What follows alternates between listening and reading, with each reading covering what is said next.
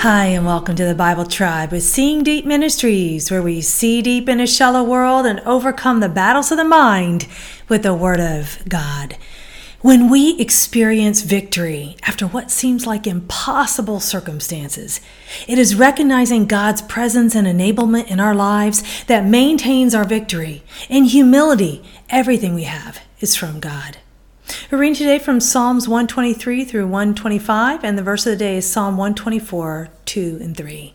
Had it not been the Lord who was on our side when people rose up against us, then they would have swallowed us alive when their anger was kindled against us. In context, in another song of ascents, David is acknowledging God by the name Lord, all capital letters, Yahweh which is a covenant name for God. God is faithful. He rescued David time and again. And in this psalm, it is thought that David was facing the Philistines who were besieging him.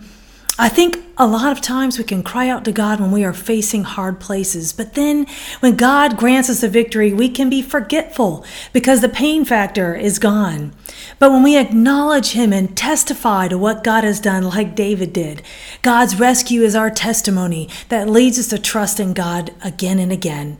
I love this about David's heart. He did not glorify himself, but repeated it twice that if God had not been with him by their side, they would have been destroyed.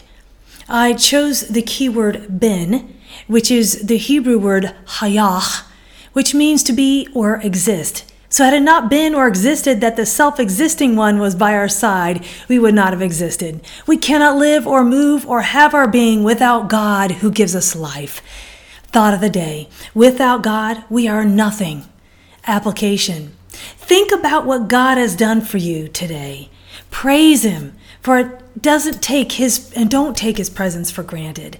Go with God and His precious word, friends. Tune in tomorrow as we head back into the book of Ecclesiastes.